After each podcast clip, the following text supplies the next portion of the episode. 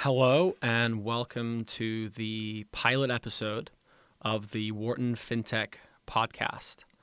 Uh, the purpose, I suppose, of, of this initial episode is to work out any kinks or bugs, make sure I know how to use the recording equipment, and hopefully also provide some content that is of value and is interesting to our core audience, which in the case of this episode is the student body at Wharton and Penn at large. So, the topic of today's discussion is going to be fintech recruiting and fintech internships. I have a couple of my MBA classmates here with me, and we're going to have a short discussion about our experiences over the summer, how we got those positions, and what it was like working for various fintech startups. So I'm going to begin by introducing myself, and I'll let my uh, my guests here jump in and introduce themselves as well.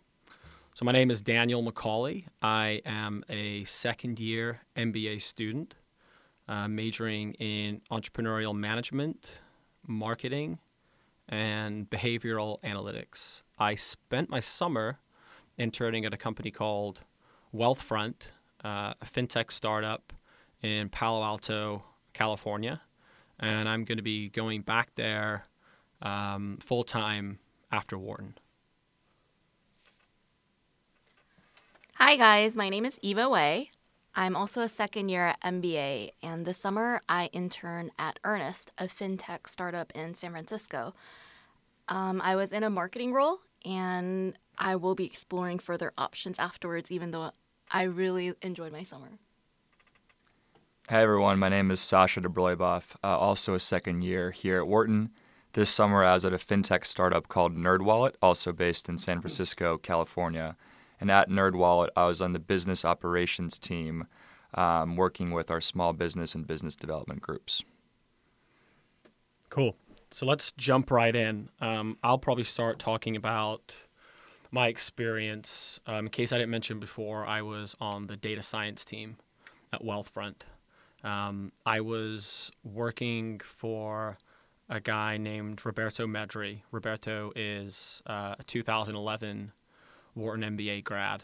Uh, he was the first data science uh, hire at Wealthfront. Before he did that, he was at Etsy.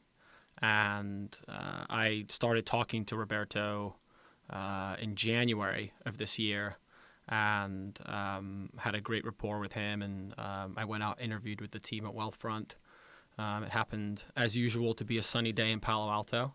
And uh, I fell in love with the place and the company and the role and got very excited.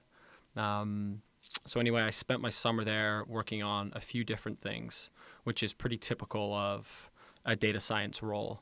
Um, I was working on helping the executive team answer strategic questions about investing in different distribution channels for the product.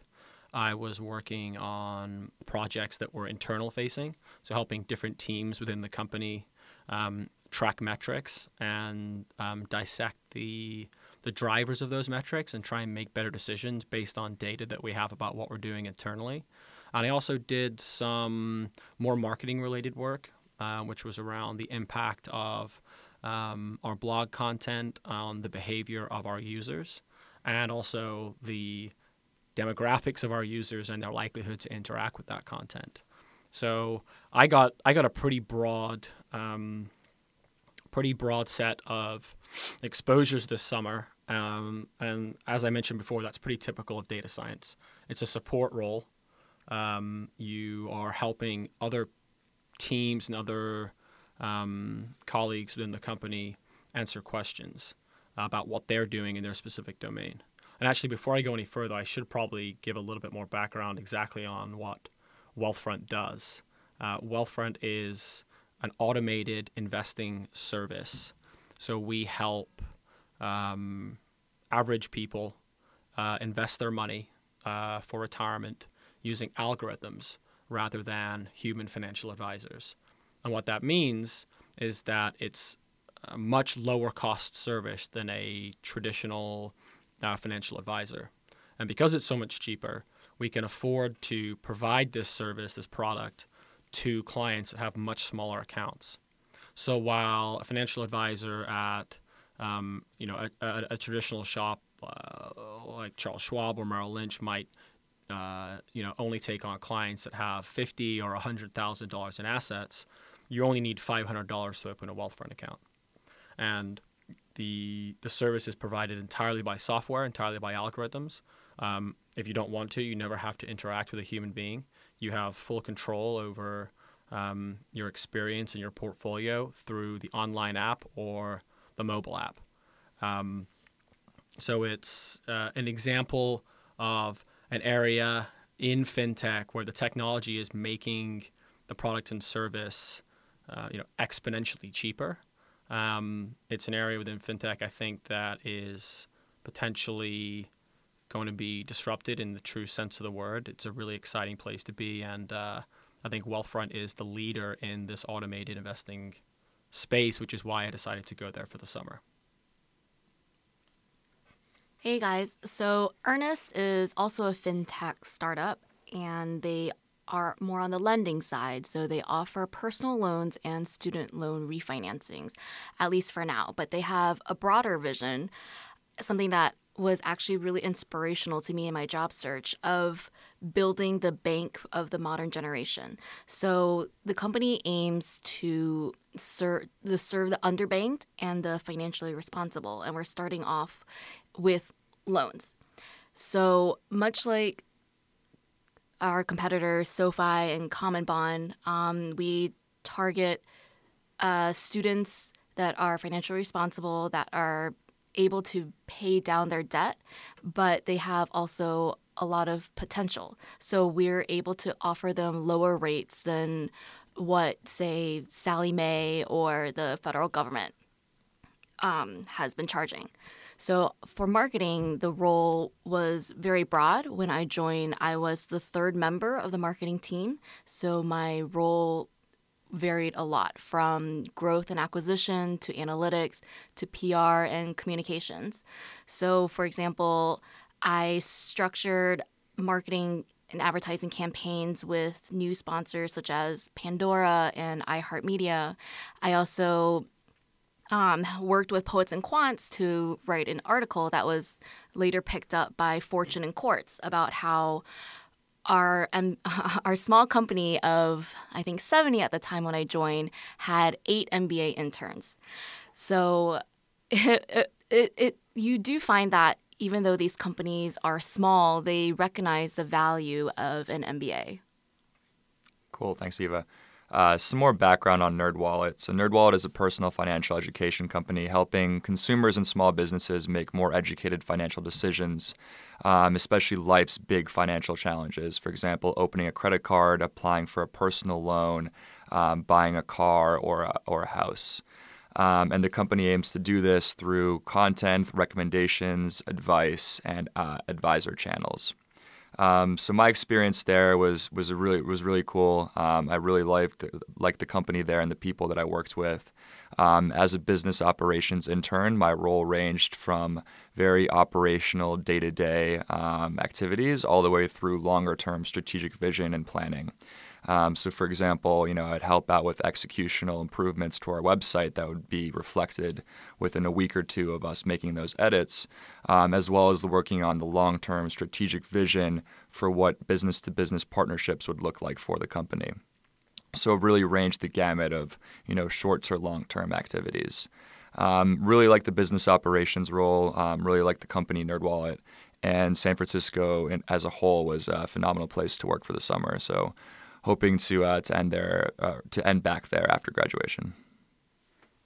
Great. So now that we've provided a little bit of background on ourselves and what we were doing and the companies we were at, let's make this a little bit more conversational um, and try and tease out some of the lessons to be learned about startup recruiting, you know, fintech in general. But I think that a lot of what the three of us learned over the last you know 12 months about landing a spot at one of these um, high quality startups. Um, you know, we, we we've learned a lot here, and we can probably provide some some wisdom to to the first years that are looking to do something similar. Um, So, Eva, why don't you jump in and tell us like how you actually got the job? Sure. So Earnest actually posted to the job board at Wharton, and that's how I found the opportunity, and that's the path that I took. So gratefully, I had a relatively easy path, but some thoughts in general about enterprise recruiting. Um, with established recruiting, everything is very concentrated. So everything's going on concurrently at the same time, and you'll receive all your offers at the same time as well. And you're able to kind of be able to differentiate between those offers and decide what you want. On the other hand, enterprise recruiting is definitely a lot more spread out. And what I didn't think about when I was going through it was that you also kind of want to be more targeted in your advertising um, in terms of time because once you receive your offer, I believe Wharton gives you two weeks to respond. So if you stretch out your applications, you might not have as many options before your offer expires. So that's one point of advice would be to not, you know, apply to one thing every other week because once you do get an offer in hand, you kind of want to evaluate your other options as well. So it's all about timing. Uh, yeah. yeah, it is all about timing, and you know, from from my experience recruiting for NerdWallet and a couple other companies in the fintech space, um, you know, the process can take as quickly as a week or it can take more than five weeks, you know, from the starting the interview process and receiving an offer. Um, so you really just do have to be careful of how much time you have left in the school year and which companies are your top priorities and, you know, how long potentially those interview processes could take. Um, in the case of NerdWallet, uh, I met them first when we did our fintech trek to San Francisco last February. Um, we met with a number of companies. NerdWallet was one of them. Um, you know, their CEO and their COO shared the vision of the company with us, uh, gave us some snacks, some lunch, showed us their office. Um, and at that point, it's a was, nice office. it's a nice office. It is. Um, and at that point, I was like, "Hey, this seems like a really place, good place to potentially work for the summer." So I don't know. I got in touch with their recruiter um, and started the process rolling from there. Um, and like I mentioned, you know, it took about four to five weeks from when I first made contact with the recruiter and decided to put my application into the uh, into the interview process. Um, throughout, you know, me doing the, the few phone interviews uh, and uh, receiving the offer. So I think, you know, in terms of fintech recruiting, the, one piece of advice I would get is start early. Um, you know, create a, a target list of companies that you'd like to potentially work for um, join the fintech club and attend the treks because I think the tech uh, the treks are incredibly beneficial in getting to see kind of a, a glimpse into the life of these companies. Um, and then once you kind of narrow down your list, you know, pursue and uh, and attack those positions aggressively. So before I before I jump in and, and give some background on my story, I just want to uh, piggyback on what Sasha said about lists. So one of the companies we went to visit uh, last spring out in, uh, in, in the Bay Area was Mattermark. So Mattermark is um, a private company data and analytics platform, and so the, their their primary users are are investors that are looking to find early stage companies to invest in, and also you know B two B service companies that are looking to find um, companies that are just big enough to need their products and services. But one use for their product that I think um, students should take advantage of is recruiting, startup recruiting specifically.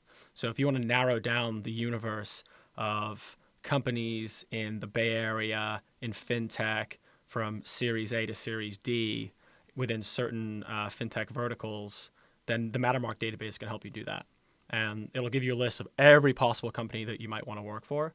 And from there, you can begin to do a little bit of high level research and start to narrow down the kind of companies that um, have a mission and vision and product and are going after a market in a way that gets you excited. Um, that way, you can start, as Eva mentioned, all these companies, you know, in, in this sort of recruiting and identification process at the same time. So, just a small plug there for one of the one of the cool companies we work with. I know they do uh, a 30 day trial, um, and it's opt in at the end, so there's there's no risk of uh, of getting re- recurred uh, recurred billings if you don't pay attention to it. It was a super valuable tool for me, and it's been a really great tool for Wharton FinTech as an organization to identify some of the companies we want to work with. The other tool that I'll probably end up talking about at some point is Twitter. But before I go off on a tangent, um, I'll give some more background on my recruitment process. Um, so I got to campus last year, um, along with Sasha and some other people, founded Wharton FinTech. And because of that, I spent a tremendous amount of time talking to a lot of startups in the fintech space um, and investors and people in innovation, innovation groups at larger financial institutions. But I don't know, I probably talked to a few hundred different startups over a six or seven month period. Uh, and I kind of assumed that one of those conversations would lead to uh, a summer offer. Um, I figured it was a numbers game. Um, so I didn't really spend a whole lot of time um, on the job board, or I didn't really rely on the resources the school explicitly laid out to help me find a summer position. However, I ended up at Wealthfront because I got an introduction to my now boss from Maria Halpern, who's responsible for startup recruiting on the West Coast. So it was, if I'm not mistaken, the only introduction that she actually made for me. Not because she wasn't being helpful, because I never asked. Um, but it was the it was the first introduction she made, and it was the company I ended up going to work for. Um, now the thing about startup recruiting is that the time frames for these companies are much longer than than mature recruiting. So a startup might not you know probably doesn't want to make an offer to you until they really know they're going to need you and that means you're not getting an offer till march or april or may some people even later but i think the median is around april if i'm not mistaken um, however i had also submitted my application to google and had an offer to go work there. Um, and i had really only just started the interview process with wealthfront. Um, so i had a three week deadline on google and that actually helped um, accelerate the process on wealthfront's end. So I'm not uh, I'm not saying you should use that as a strategy. However, you know there are ways if a company really wants to hire you and it's a really solid fit for them to uh, make a decision sooner rather than later. Um, but I did think it was kind of funny that the one introduction they made was the super high quality one and it ended up working out. Um, so you should definitely, definitely um, build this sort of organic search yourself. Use Mattermark to build lists um, set up Google alerts for the companies and the industries that you're interested in learning about, and stay up to date on what's going on. Um, you know, write a blog post for the Wharton FinTech blog, or do some research and join us on the podcast sometime to talk about a company or industry that you're really interested in, because a lot of these startups are going to get um, inbound from MBA students looking for jobs, and you know, there's typically not a job opening I mean, in, in the case of you, Eva, there was an explicit job opening on the job board, but a lot of us have to sort of make up our job mm-hmm. or convince a startup that they should hire an MBA, right. which is what Maria and Michelle and the rest of MBA career management is trying to do. They're trying to help these startups understand the value proposition of bringing an MBA, MBA on the team. But if you've done a bunch of research and you've published an article, you've been on the podcast, and people are paying attention to what you have to say, you have a really unique um, selling point to the company to say, hey, look, I'm I'm more I'm intrinsically interested in what you're doing. This is the kind of stuff that gets me excited and fired up. And right. You know, you guys will, will I sure agree with this. From the startup founders you've talked to, one of the most important things that they're looking for in the people they hire, aside from having the skills necessary to do the job they're looking for, is a real passion and intensity and love for what the company's doing. Because if you're trying to build a startup and you're trying to IPO and turn it into a real business, that takes a very long time. So it doesn't happen overnight. And you need to hire people that want to stick around for a while and make that dream a reality with you. Um, so you need to be able to convince people that you're convinced that what they're doing is the right thing. And those are just some of the ways I think you can do that. Um, what what other kinds of opportunities were you guys looking at besides NerdWallet and Earnest? Uh, so I really focus my search on marketing because, well, as of now, I'm a marketing major and I wanted to really understand what that meant in a functional sense. So I did finance before and I wanted to do something different. Um, but before going completely different, I thought that fintech would be like a really great segue between finance and technology. So I was also um, interviewing at I interviewed at like an e-commerce startup, um, other fintech companies, but still tech focused. I think for me, um, I know I, I, knew I wanted to be in fintech, but I was more concerned about the actual uh, location of the company, uh, more so than the role or the um, the mission or the actual you know type of company it was. So, you know, really wanted to be out in San Francisco for the summer. That had been one of my goals coming into business school is to try living out there and working in a in the Bay Area for for a startup type company just to experience and see if that was kind of a professional and, and cultural and personal fit for me. Um, so when I was looking at companies, you know, kind of le- less worried about the role that I would play or the type of company it was, as long as it was fintech and based in the Bay Area. Um, so when looking at offers, you know, NerdWallet was kind of in the the the medium or the middle stage uh, of startup that I was looking at. I was looking at companies that were much smaller, um, as well as kind of you know big corporations all the way up to Apple to do Apple Pay. Um, and then you know ended up at NerdWallet because I, found that there was kind of the, the perfect fit of not quite super small startup, but a company that is in still the startup slash growth phase. You know, was based in the in San Francisco, had a really cool culture, good people, um, and I could identify with their mission.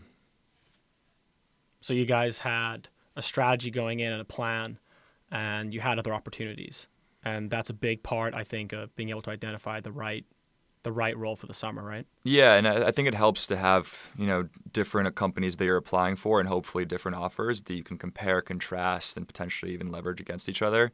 Um, knowing that you have different offers, I think that gives you kind of uh, a sense of confidence and and seeking what you truly want to do for the summer.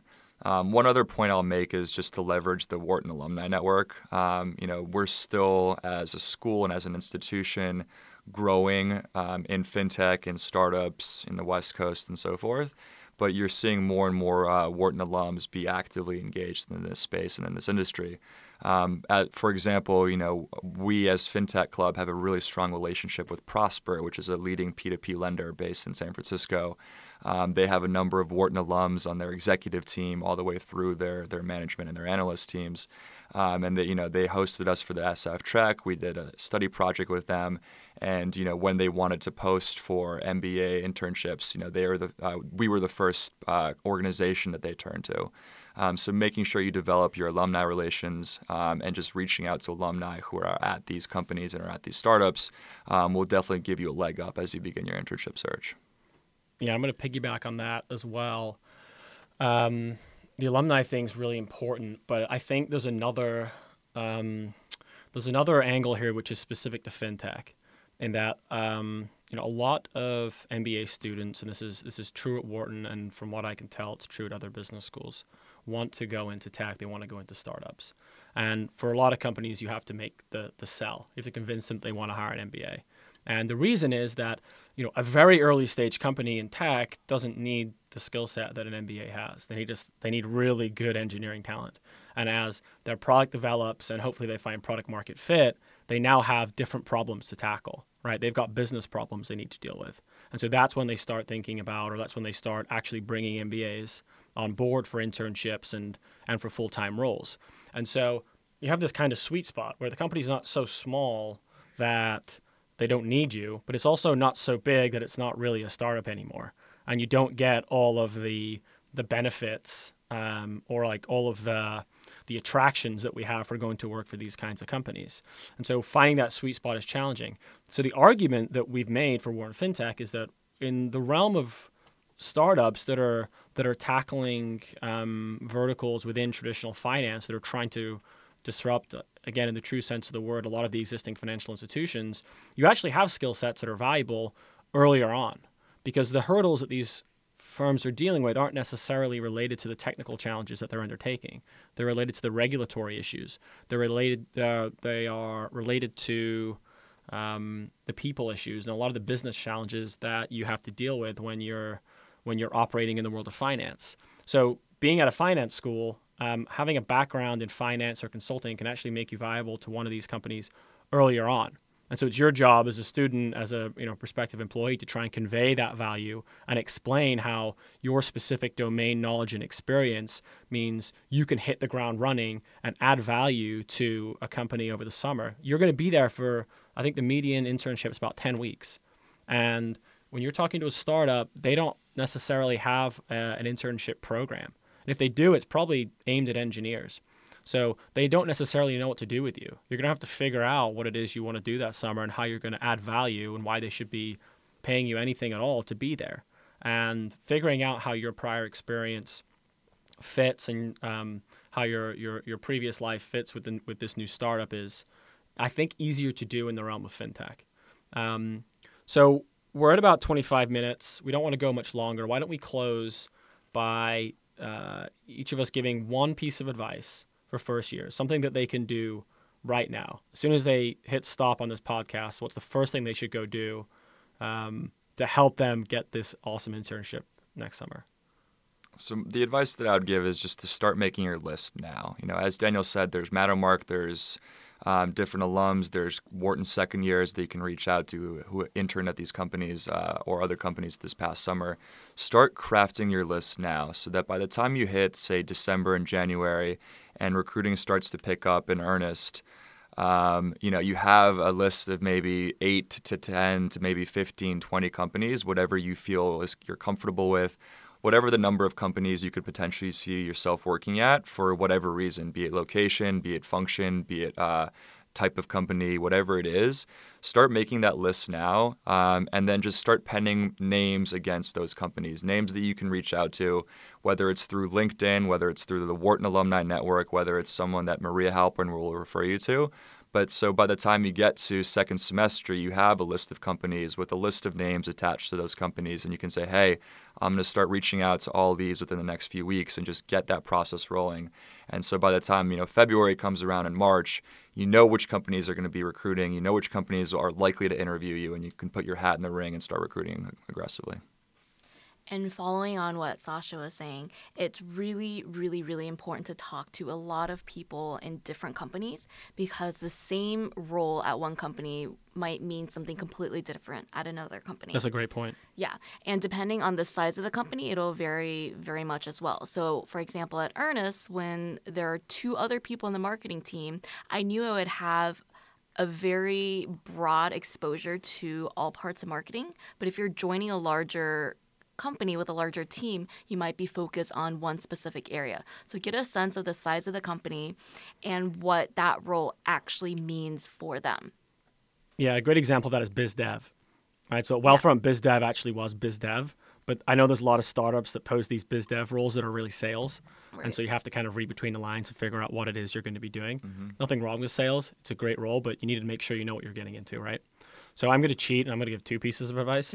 uh, one is um, that you should go ahead, create a Google alert for the industry or the companies that you're interested in. I mentioned this earlier, but it's something that you should do sooner rather than later. Because what it will allow you to do is to get a better understanding of the differences between the different types of companies in the spaces you're looking to go into. So it's very easy, I think, for most people to uh, miss the differences between Wealthfront and some of their competitors, for example. I get questions all the time. How, how is Wealthfront diff- differ from um, Automated Investor X or Robo Advisor Y? And it's really obvious to me, um, even before I went to work there, because I spent so much time understanding the market in the company and talking to people that work there. And it's even more apparent to me now, having been there for the summer. Um, but for an outsider, especially for somebody that just got to campus that's now interested in this stuff, they may not immediately understand what the difference is and which company might be the best fit for them. So if you start reading the the articles that are coming out, if you start reading opinions from people that understand these businesses, I think it will help you um, better orient yourself and figure out where you might best fit in. So do that sooner rather than later. Set that alert, wake up in the morning, and make it the first thing you do every day. Spend 10, 20 minutes reading about a couple of the companies you're looking at. Um, the last thing I'm going to say is you need to re- reach out to a, uh, you know, a second year that intern at one of these companies. Reach out to Eva or Sasha or I. Reach out to one of the other 20 second years that interned at a, a fintech company over the summer and take them out for coffee. Ask them questions. Um, that's probably the highest – information to noise ratio you're going to get from from any source. Um, so the the technology is good. Use Google Alerts, but also you know just sit down and have a conversation with somebody. Um, all right, so that's the uh, that's the end of our first episode. Hopefully, uh, the sound quality ends up being uh, uh, listenable, and hopefully the content was viable for, a few first years and some of you second years that are now thinking about recruiting for startups. So I want to thank Sasha and Eva for joining me. Thanks, uh, guys. Thanks, Dan. Yeah, thanks. Thanks to everyone for listening, and we will see you soon. Thanks.